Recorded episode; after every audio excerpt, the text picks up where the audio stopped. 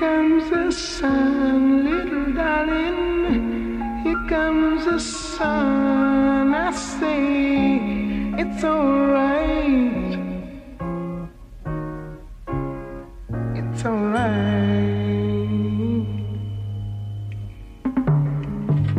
Here comes the sun, little darling. Here comes the sun. I say it's all right. It's all right.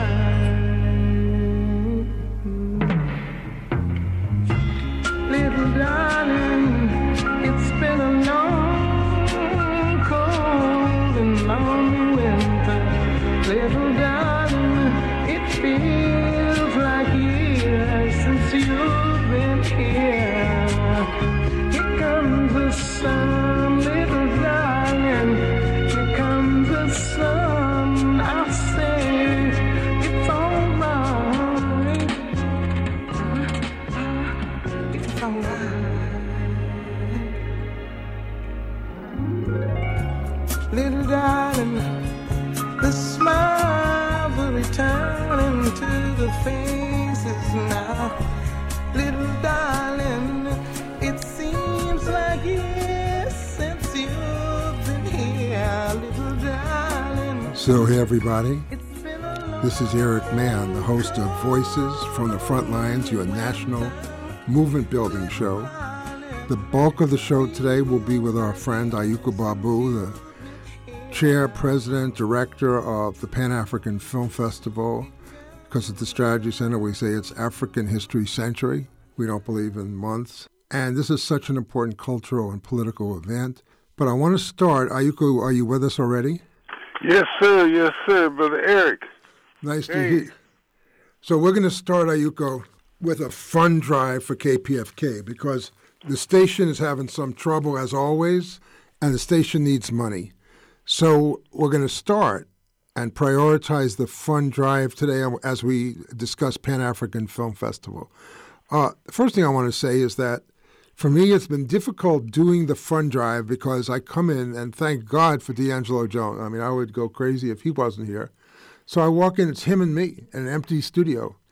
And then because it used to be that when you called in for the fund drive, the names would come up on the screen and there'll be people in the back room and there'll be excitement. Oh, on the break, I'd go in and say, how's it going? They say it's flat. Then I come in and say, no, it's doing great. We got 6 people on the line. Now, when you call in 818-985-5735, it goes straight to an answering place because of COVID and other problems. So wow. These are just the conditions, but it doesn't mean we're not going to do good. So today I've been told, seriously, that Voices has not been raising as much money as we need. Not just the station, but in this hour.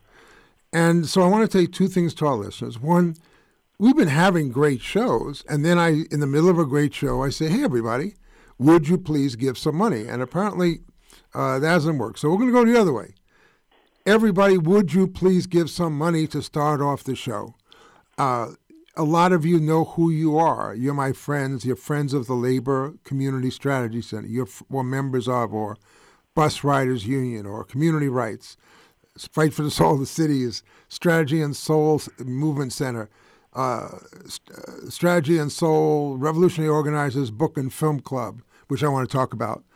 So all those people, 818-985-5735, all the regular Voices listeners, because I have one more thing. I was on this talk show the other day in Pittsburgh. You know, it was a black show, or a black host, a terrific host. And we had the most wonderful conversation. And then when the listeners got on, it was like people from another planet. We were talking about Dr. King and the black revolutionary tradition, and I was getting calls about, it's like anybody's pet theory, you know. Mm-hmm. The Voices listeners are great. We have a rule about, you know, 2 minutes per call. Please stay on the subject. Sometimes I get 10, 12 wonderful calls in a row. And it made me think again about how important KPFK is, because this was a commercial radio station. When a black host was famous, we couldn't get a coherent listener. So 818-985-5735. Ayuko, why don't you tell people why they should give to KPFK, and then we'll get to the Pan-African Film Festival. I think everybody who is listening to this station, you have to dig a little deeper, because if there is no KPFK, then what are major ways of communicating to the community, to progressive people, to conscious people, to people trying to be conscious, people trying to find some understanding in this world, is lost? And I say that very sincerely, that this is the only radio station with 150,000 watts that can you hear from all the way from Mexico all the way to Canada and beyond. If we don't have this station, then we have lost a major, major way to communicate and let folks know what's going on. We just did this afternoon an incredible panel that's going to be on the film festival in the 13th of March, which is the day before the last day of the festival. The festival runs from the 28th of February to the 14th of March. Got it. On the 13th, we have a panel discussion with Professor Angela Davis, with Dr. Jill Horn, noted historian, of course, iconic Angela Davis, and with Dr. Melina Abdullah, one of the co-founders of Black Lives Matter, and the professor at Cal State L.A. Pan-African Study Center. We had a topic of discussion. We took Dr. King's last book, Which Way Do We Go From Here? Chaos or Community? And we cut it up and talked about it for about 2 hours. Wow. That's going to be aired on the 13th from 2 in the afternoon till 3:30 at the Pan-African Film Festival, PAFF.org. You can plug in and see it. But now, that's a hell of a... That's amazing. That's on everybody's... Everybody has on their mind, what do we do at this point in terms of climate change, COVID-19, systemic racism, monopoly capitalism, intersectionality, Pan-Africanism, all of the rise of potential fascism symbolized by Trump, the reaction to Black Lives Matter, all these issues, and how do we maneuver in terms of this reality? South-South cooperation between African nations, Caribbean nations, the Asian nations, rise of China, the confrontation, Turkey, all of this. We discussed this today. You cannot hear that kind of conversation except on KPFK. At 818-985-5735. Is that going to also be available to be rebroadcast on KPFK at a later time? Of course. We're going to try to make that possible. We just got to, they have signed off on it. So absolutely, it's just a matter of mechanically putting it together. Because we've been allowed, Voices has been allowed a 2-hour slot when we need it. And if I could say, we would love to have it run on Voices. Oh, yeah, no, we will do that. We will do that, run on Voices, absolutely. All right, that's fantastic. Important. That's so important. Yeah, I mean, the you don't get this kind of conversation very seldom. Well, Babu, I think... And if you don't support KPFK, if you don't, Jim Foreman and SNCC used to say, freedom costs, y'all. Freedom costs. Getting this information knowledge did not just come out of some magical wish that we're going to try to do this. The people who started this, that came out of the jailhouses in 1949, refused to fight in Vietnam. I mean, in World War II, and started this station because they knew there was an important voice. And so it is. How many years later? 70 years later. Yeah, pretty good. That this still stands. And it stands for a reason, because you can only find this kind of information. Where else do you get week in and week out Frontline? Where else do you get labor information? We don't get nothing about labor. I know you guys are probably going to discuss the Amazon strike that Danny Glover, who's one of our co-founders, and Danny was just down in Alabama. Well, 818, so. Again, let me just take a minute, because what you're listening to, the intelligence of the conversation, just the number of historical references. When, we had Victor Grossman on from Germany, who's 92, and he's, he was one of the, he left, he was a communist who left the West and swam across the river without knowing what he was doing, except he did not want to go back to jail in the United States.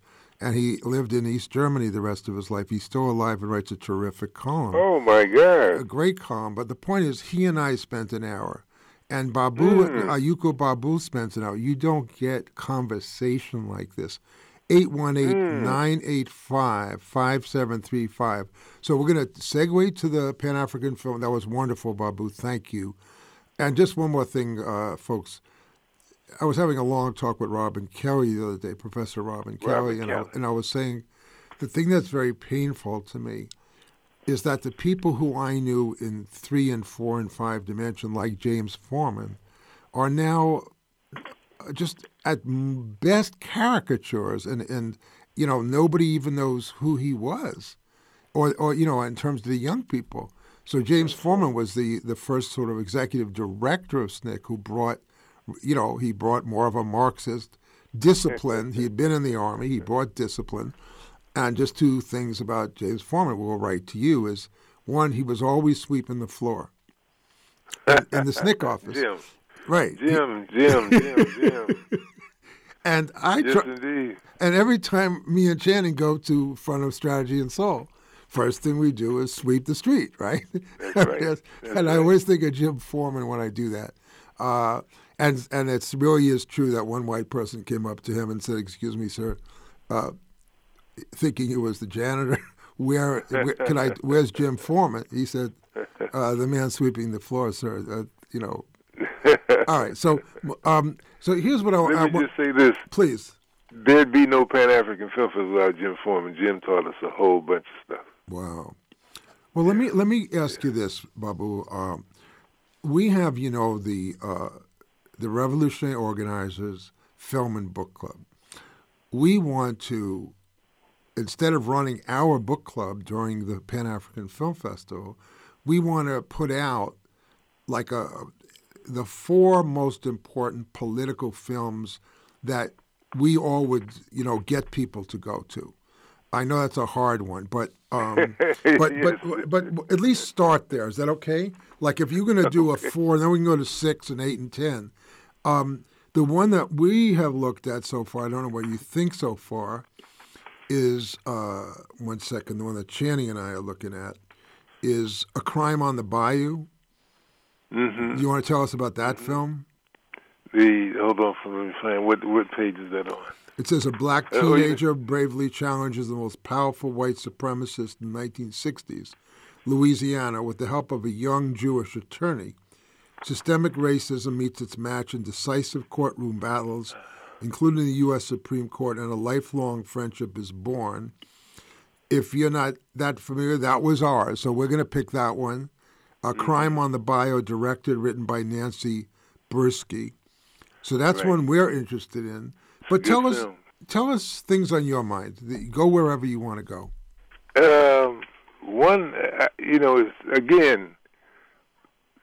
One of the benefits of virtual is that we're going to stream these films 3, 4, 5 times during the festival. So you just go online. That's great. And you'll be able to see the film more than once. Let me just talk a little bit about a couple of films that please. That will be something that people need to pay attention to. A film called Executive Order. Executive Order. Trump uses his executive power, right. And what's his name? Biden is using his executive power. So you get around the legislature. This is directed by a man named Lázaro Ramos from Brazil. This is a Brazilian film. Okay. And what's significant about it is that the largest group of Africans outside of Africa live in Brazil. Wow. There's more black folks in Brazil than in the United States. Wow. And you also in Brazil have the indigenous people who still live in the way in the bush. You have former community of escaped slaves that acted to set up independent space, and color quilombos are still there. Incredible mix of everything. So here's a story that's set in the near future, science fiction, but in the future, not too far. And a story about a young lawyer that sues the Brazilian government, the right-wing Brazilian government that we hear about, right, for reparations for descendants of African slaves in Brazil. And so the ruling class cliques had a meeting to decide how to respond to this lawsuit, because he wrote it so well, right, that you got to deal with it one way or another. So they decided that they didn't want to pay reparations, and they came up with a scheme to do an executive order that would order all black people in Brazil to go back to Africa. Right. Now, when they passed this executive order and put in the machinery to arrest people and so forth and so on, they also had a test to determine whether or not you were eligible to go back to Africa based on how much melanin you had in your skin. Right. So black folks revolted. Half black folks said, "Oh, give me the money, I'm ready to go." Right. Other half said, "Oh, fuck, man, I've been sitting in Rio de Janeiro all my life, so I ain't going nowhere. You know, it's too much. I got too many Columbos here, so I'll go visit, but I want this is my space." Right. So it's about this whole confrontation over systemic racism, leaving, staying, what we're going to do, a totalitarian government, all of this mixed up together in Brazil, not in the United States. Got it. Executive Order is Sunday, March 14th at 6 p.m. And they're gonna run it a couple of times. Great. So that's right. I think they're going to move it to closing night.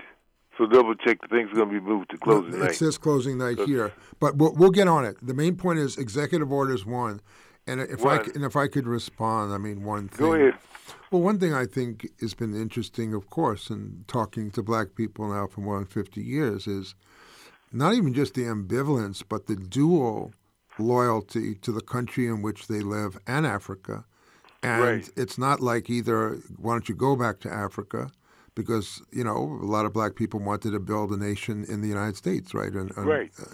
But also, yes, I would like to go back to Africa, right? I would like to go back to Africa and build a black homeland, right, in the United States or in Brazil. Right. So, and in Brazil, they have them. They have the Columbos. They have them. They have 200- and 300-year-old communities, wow, in Bahia. Yeah, they established, they were able to run out in the jungle and create it. So this is something that everybody should get up and go see. Yeah, all right, so that's a definite number one. Yeah, another film. Okay, great. Keep going. It's called Milkmaid from Nigeria. Okay. This is, you've heard about the Boko Haram kidnapping girls and taking them from north Nigeria. Yeah. And that whole struggle of here are these kids who were idealistic kids have now gotten caught up with Islam and right-wing analysis and fanaticism and fascism, but they're fed up with monopoly capitalism and structural adjustment. Right. And so that's so this is the story of a young lady who is a Fulani, a Hausa woman, Fulani, who's in charge of the milking the cows, milking the goats, and her sister goes missing up there with the Boko Haram. She goes to try to find them filmed up there in the north by young filmmakers from the north of Nigeria. And you go into Maiduguri, you go into all the areas, and it's a feature film, and it's about her trial and tribulation trying to find this sister, trying to save her from Boko Haram, and maneuver between all this situation. So you get an up-close look and feel for what that's all about. Well, Babu, when we've Behind the headlines. Yes. Tell us the name of the film again. The Milkmaid. The Milkmaid. 818-985-5735. Please support the very structure that allows us to have this conversation, that allows the Pan-African Film Festival and its amazing director, Ayuko Babu, to be here and to have a conversation like this. And then in return, we are all going to go on the Pan-African Film Festival online, and the Strategy Center is going to put out, we're taking notes, I know Channing Martinez is taking notes on the films that Ayuko Babu is recommending. One thing I want to say, because you know we do the Pan-African Film Festival, we call it the, I don't know what, the volunteer three-day marathon at Strategy and Soul Films at our place. And I'm very impressed by the number of women's liberation films you produce, and some, you know, very hard films on rape. There was a film called Yellow that still haunts me. And there was another film about these young girls being kidnapped and brought into this cult where everybody wears white, and then they sell the children, you know. So you've been willing to bring directors in who want to tell hard truths, and a lot around women-centered films that have had a deep effect on us at the Strategy Center. So this sounds like another one. Say the name one more time. Milkmaid? The Milkmaid. Right, the Milkmaid. All right. Because she went around getting the milk from the camels and from the goats. Got it. Out there, up there in the bush. Let me ask you this one. Can I ask you about one and see if you know this one? The Billie Holiday film? Yes. Wow. Because that looked, that was jumping to my... Yeah, it's important film because we all have been raised...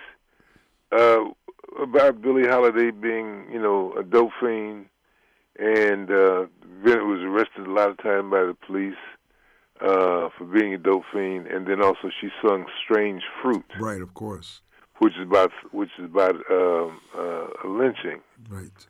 And this story centers on that whole issue of how we come to know about Billie Holiday being a dope fiend and singing "Strange Fruit," because that's what we all know about her. Right. Well, this is a story about that she was targeted, that she just didn't pop into our minds, she popped into our minds because she was a singer, but the Justice Department deliberately and consciously went after her, went after Louis Armstrong, after Thelonious Monk and other folks, to show the people that smoking dope was only dope fiends, musicians, and so forth and so on. You get a lot of sensational coverage by arrested Billie Holiday, and so this is a concrete, specific act by the part of the ruling class to criminalize her, criminalize this whole thing, keep her on dope, and the whole. It's an incredible story. It's all true. Called The United States versus Billie Holiday. Right. It's directed by Lee Daniels. Film stars Andra Day in the titular role, along with Trevante Rhodes, Natasha Leone, and Garrett Hedlund. Exactly. That sounds great so far. Oh, let me say this. Not only is it, but it also shows that they were very conscious of celebrityhood and sensational musicians. So they knew they could get more budgets, more attention by going after the musicians. Right. Let me ask you this: if we're not, tell us a little bit about. I do a lot of work explaining to people, especially young black people, but all people, all races, about the amazing black communist tradition and how many artists, Lena Horne, Billie Holiday at one point, Nina Simone. Lorraine Hansberry, Ozzie Davis, Ruby Dee, Harry Belafonte were friendly with and supporting the Communist Party. They were partners with Patterson and Billsby, the city council, Communist Party member. Yeah, in New York, Ben Davis. Yeah, Ben Davis. And William L. Patterson, who did We Charge Genocide. Exactly. Tell us a little bit about, just take a minute, about kind of black revolutionaries, black communists, and the arts. Well, here's what happens. And we talked about it today in the panel discussion with Angela and Dr. Jill Horn. And Dr. Du Bois said it, I'll say this what Dr. Du Bois said. When he wrote Souls of Black Folks, and he's our most important black historian and black intellectual of the 20th century, Dr. Du Bois said in his book in 1903 that the color line was the decisive line, decisive struggle of the 20th century. And so that was the first edition. But you don't hear about the third edition, where he says the color line and the class struggle was the issue of the 20th century, which is also a defining issue. Racism and capitalism is a defining issue in this historical period. Now, he said, they said, well, how come you didn't? He said, well, I didn't know anything about class struggle until between those two editions. I learned and understood about class struggle and struggle about capitalism. And that was you got to talk about the struggle against capitalism as well as struggle against racism. So that understanding, when people begin to understand, because it's still in the United States, people will talk about racism, they won't talk about class struggle and monopoly capitalism. Right.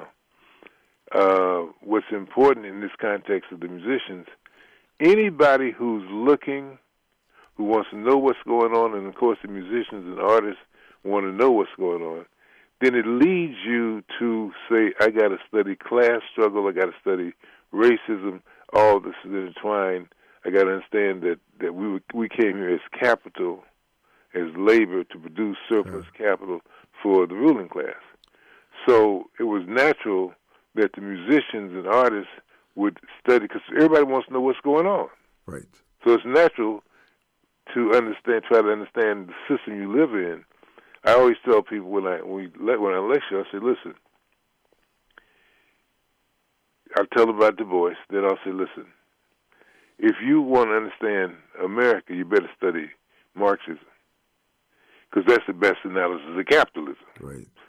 So we're not going to discuss who's building what, how they're building, and so forth, but the question becomes, that's the issue. And then if you look at Cuba, you look at China, you look at all these things, China's been able to make the leap it's made because it's communist. The major means of production is still in the hands of the people in China. So therefore, any person that's trying to get knowledge and understand, it leads you to, you have to study, the question of Marxism, which is named, we used to, in the 60s, you'll see it often, but when Einstein was alive, he was a socialist. That's right.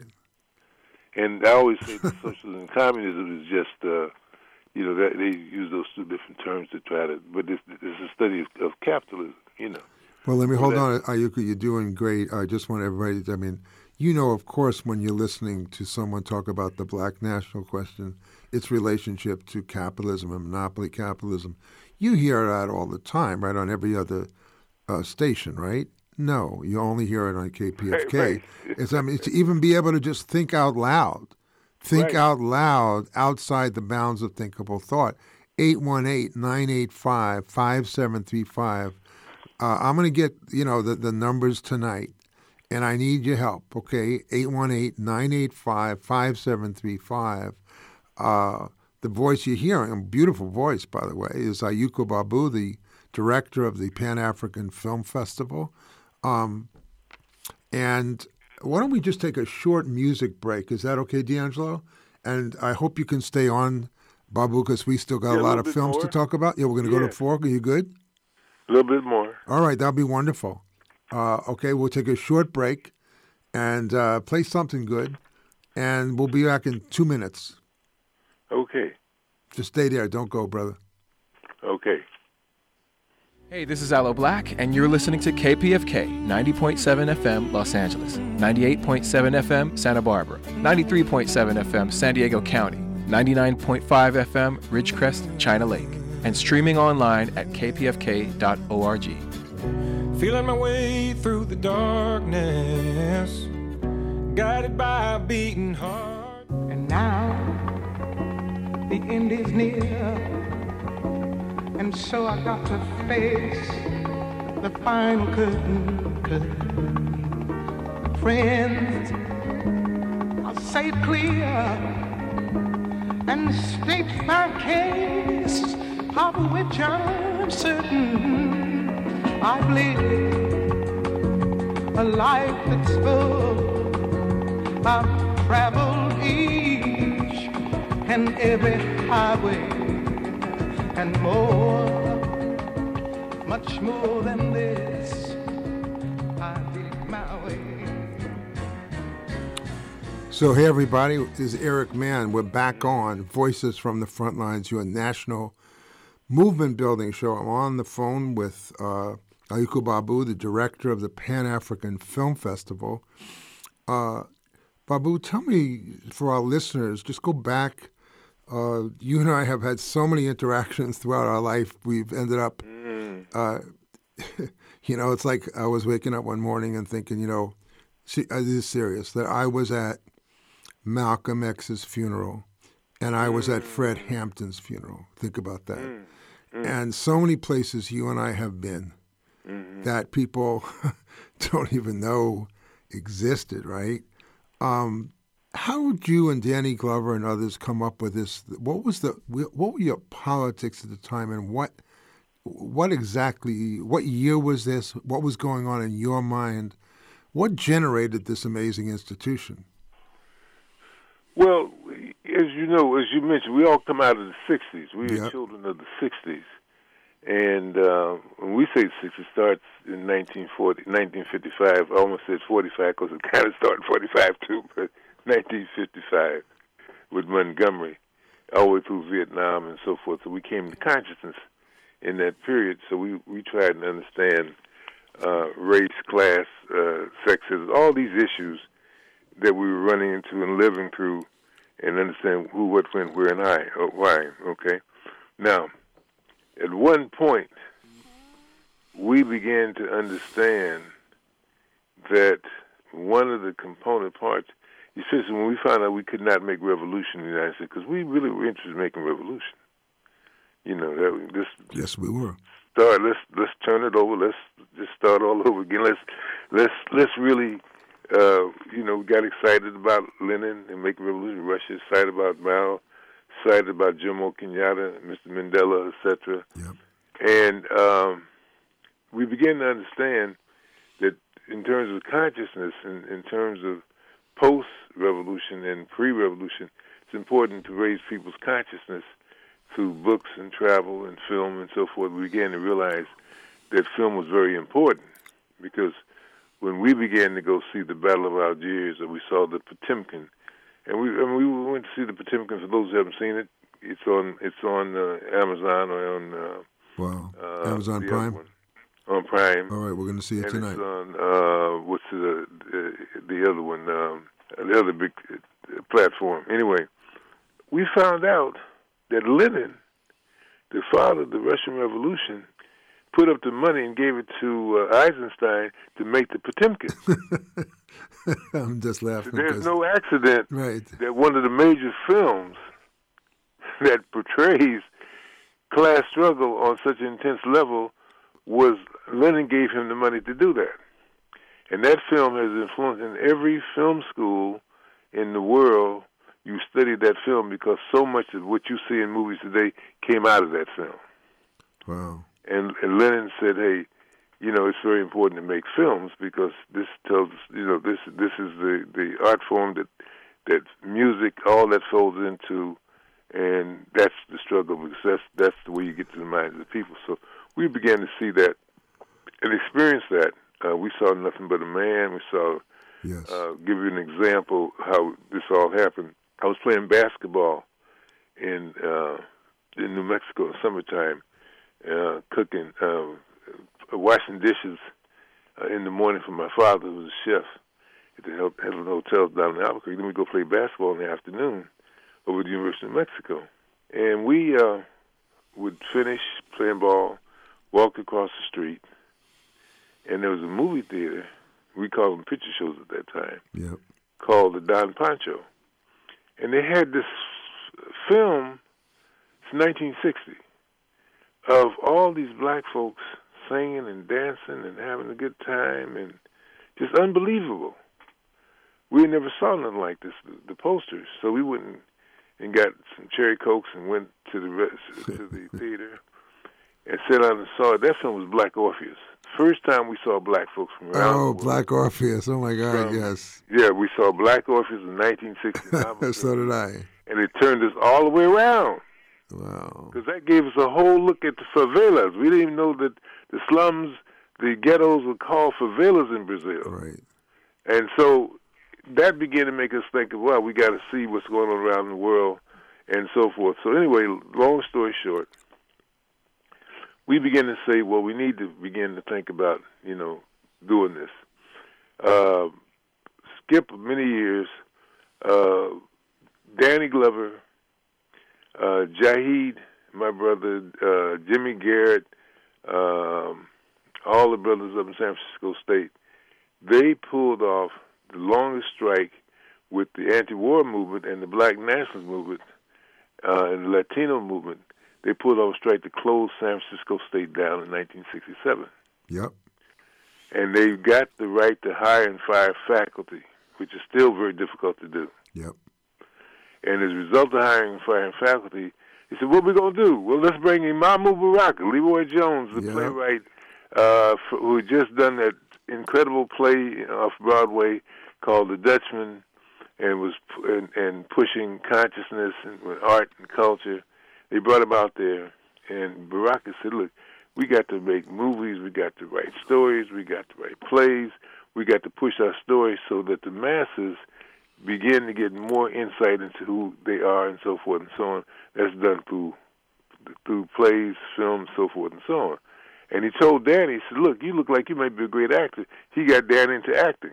So that's why Danny's political, Danny Glover, and that's why he was down at Bessemer, Alabama last week with the Amazon workers, because he was political first and became an actor second. So all that led us to say, we need to really have something seriously organized in terms of being involved in showcasing and influencing films. And we then came to conclude, let's do a film festival. And we talked to people in New York, talked to people out here about it, and came up with film festivals because we knew we needed to show distributors that there was an audience for these films. Right. And so that's how the festival was. But so it came out of political conscious struggle that came out of the 60s. Well, now I'm going to respond a little bit to that amazing story, because, but just first of all, thank you for an amazing story. And each time you tell it, of course, you could tell it six different ways, but Black Orpheus is a great beginning. The first thing I want people to understand is PAFF.org, PAFF.org, because this is more than you can, I'm looking here, Ayuko Babu, 905 submissions from 83 countries, 207 accepted films, 45 countries, 43 languages, 64 world premieres, 27 U.S. premieres, 168 narrative films, 39 documentaries. You get it, folks. I think you want to spend, a good 15, 20 minutes, half an hour, and just go through the program, the agenda of all these films. It's a lot to take in. Channing Martinez and I, who, we partner on just so many of the political, cultural work at the center, we're going to do the same. We're going to come up with, to start with 4, just because we want to sponsor something and tell our film club members that, these are some amazing films that you want to participate in. And if I can just for a minute, 818-985-5735, if you like this conversation, I do. I'm already thinking about how we're going to use this conversation, and we're going to put it up in 2 days, Babu. It'll be up on our Voices from the Frontline email that goes out to our thousands of people around the country. And we get about 500 or 600 people open it, which is the most important thing. And we're going to have the entire conversation there for folks. So I just want to do a few quick stream of consciousness in your stream of consciousness. One, I am writing a book called In Search of the Revolution, The Journey of a Movement Organizer. And I also trace the 60s, first to 1945, with the decolonization movement and the GIs coming home as a critical one facing the whole anti-communist attacks on Robeson and Du Bois. And then I go to 55, as you do, with both Montgomery but also Bandung and also the murder of Emmett Till, if you can imagine, all in one year. And so you and I have a very similar understanding, which is not surprising since we've been friends for a long time, of a third worldist understanding of the black movement and a third worldist understanding of the world, which is why it's the Pan-African Film Festival. Second, I was with SDS in 1967. I was in Newark from 65 to 67 I was in the black community until the Urban Rebellion in the summer of 67. In the fall of 67, I began working with SDS, and of course, San Francisco State was the bomb. San Francisco State was the most important struggle of its time. So I was a contemporary of Danny, and we supported that. But that's an amazing story. Great film. There's a film about Cornell and San Francisco State. We saw in the Pan-African Film Festival. Do you remember that film? Yes. That's called, that's the Panther Boy. It's called Vanguard. I'll think of the name of it because you can get that on Prime. It's on 2 or 3 outlets. Yeah, so that's a great film about San Francisco State and Cornell, where I went, where the black students took over. And just really quickly, that I was in Newark with Amiri Baraka. Then I was with the League of Revolutionary Struggle with Amiri Baraka, who became a Marxist-Leninist, and all of whom said to us, you got to generate art. You got to generate the black arts movement. Exactly. You have to, politics is a lot in the realm of culture and revolution. Mm-hmm. And I just had one thought I wanted to put that I think could put the most optimistic understanding of Pan-African Film Festival is I think the revolution is continual, and I think what we want to do is develop enclaves of revolution, centers where the revolution is still alive, because when you go to Pan-African Film Festival, you think, damn, we must be in a revolutionary time until you walk out, right, for a minute. So you capture world revolution in the amazing work that you do. You have a couple more you want to tell us about, Ayuko Babu? 818-985-5735. Give money to KPFK, www.paff.org, and you can register, and some of these films cost. You're gonna buy them online with a credit card, right? And you want to do that. And then look at voicesfromthefrontlines.com, I think, which is our website. Tell us about a couple of other films that you like. A couple of other films. One is called Truth to Power. Okay. Barbara Lee Speaks for Me. This is a documentary on Congresswoman Barbara Lee. Oh, really? Who, as you know, she's been an iron woman in that struggle, electoral struggle. And it's a great film. It's a great look at Ayanna Pressley and all the folks up there. Danny's in it, Alice Walker. And you really get a chance to see up front an analysis of what's going on in Washington.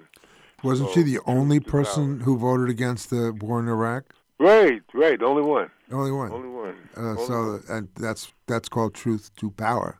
Right, only one. And when all the rest of the Democrats caved in, she said, no, I can't go that way. She said Louis Armstrong wouldn't let me do that. Wow. He stood up.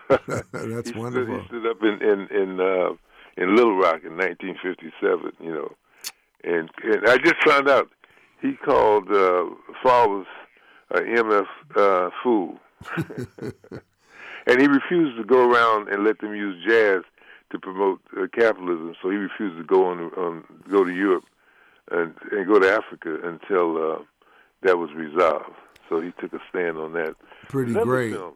Tell us others. Another film is, we're going to go all the way to two films that are very, very interesting. One is called, let me get it right, two dance films. One is called, in terms of culture, Firestarter. Fire, F-I-R-E, starter, S-T-A-R-T-E-R, the story of the Bengara.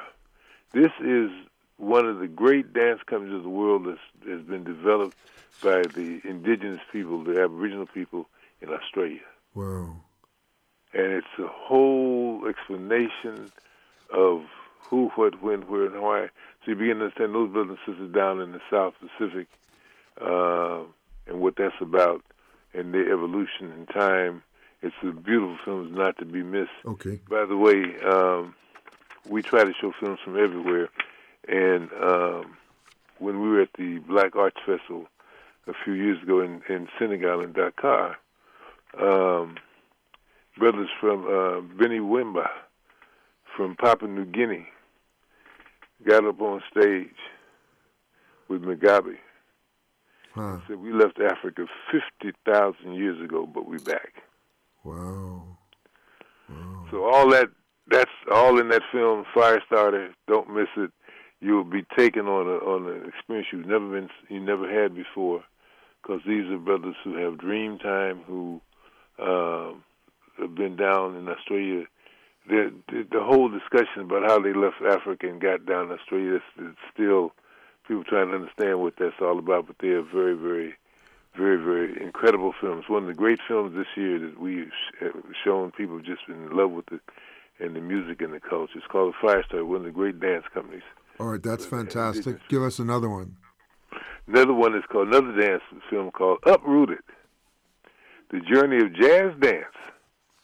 Wow. And how jazz dance developed in Harlem and all the 1940s and so forth and so on, the whole thing about what you see with Debbie Allen and all the dancers and all the folks who do all the hip-hop and the bebop, the whole thing, the beginning, called Uprooted, the journey of jazz dance. Who was Catherine Dunham?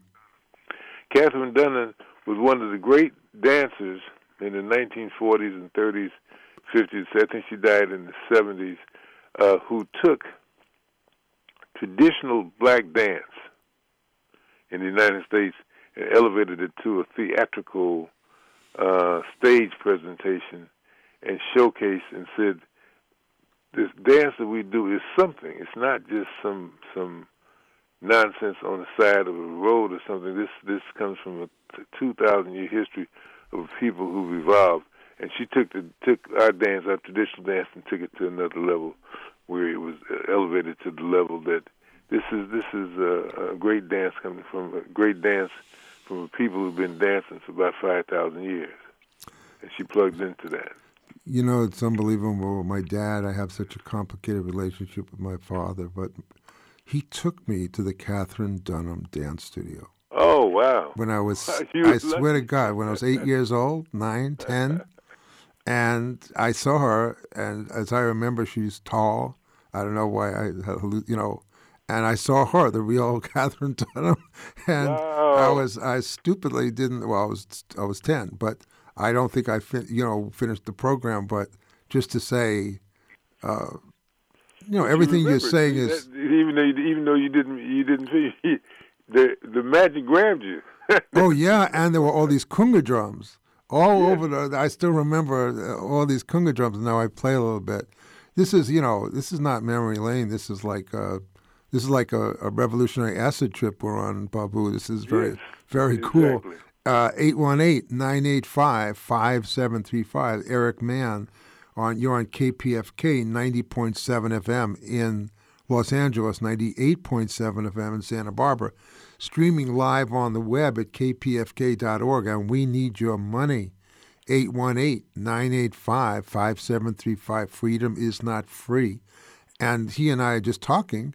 But there's D'Angelo Jones in there. There's this studio. There's this microphone. There's this sound system. There's this enormous transmitter. It needs your help. 818-985-5735. I'll probably get the figures in around 5 or 6. And thanks, Mary Reich, for helping me get on the case. And we're going to raise some serious money today. Right, folks? If you're a regular Voices listener, if you're a Pan-African Film Festival friend, This is a great show today. You know that. My energy is up, and we need your help, okay? 818-985-5735. I think at $25, you become some kind of a member, which I should understand better.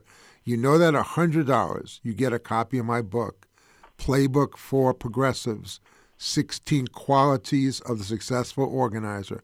If you already gave the $100, don't worry about it. You're on the list. You're going to get the book.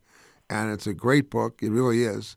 And it's going into its third printing. I can't believe it. We're down to 100 copies of the second printing.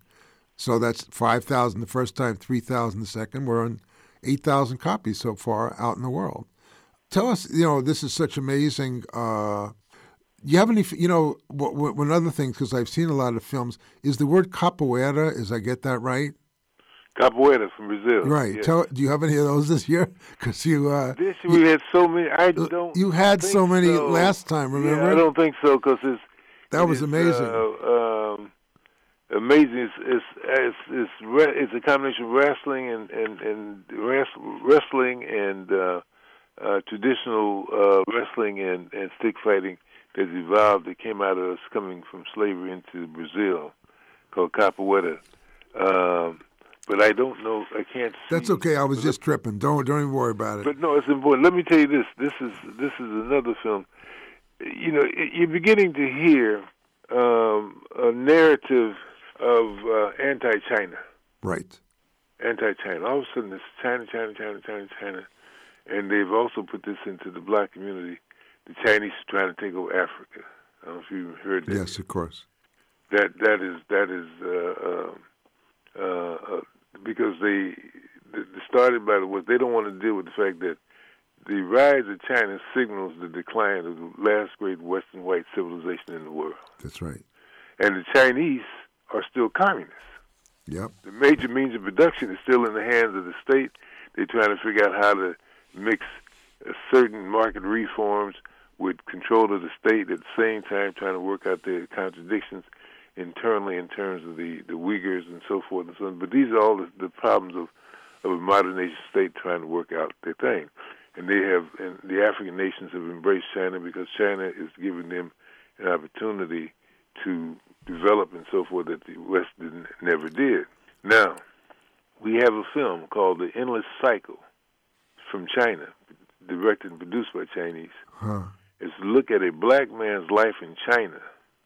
Wow. Which includes the financial success and discrimination due to COVID and being black in China.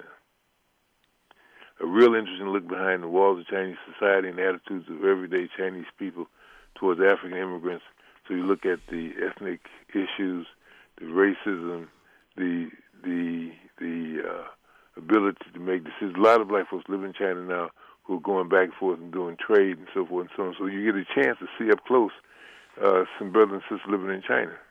Wow. You know, when I was in South Africa, the South African Communist Party was talking about Afro-pessimism, that the West was almost treating Africa like it was a dying, you know, first they exploited the hell out of it and right. raped it.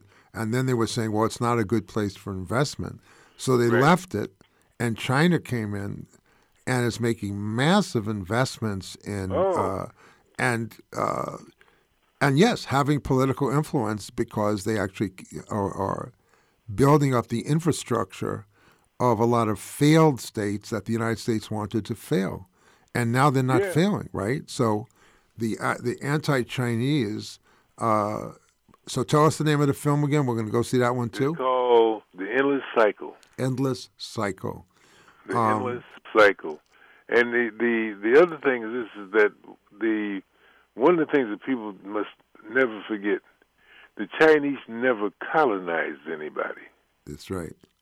There's never been their issue about trying to colonize anybody. They always been interested in doing business with people around the world.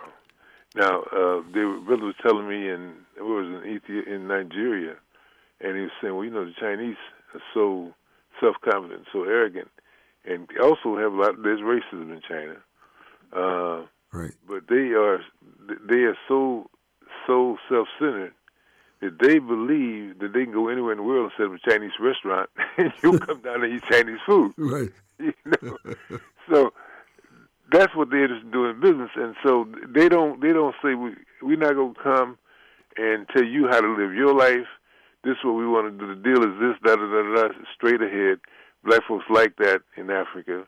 And one of the things that always happens is that the Chinese, if they say this is what the deal is, this is what the deal is. We don't want to get involved with what you're doing take like the Sudan.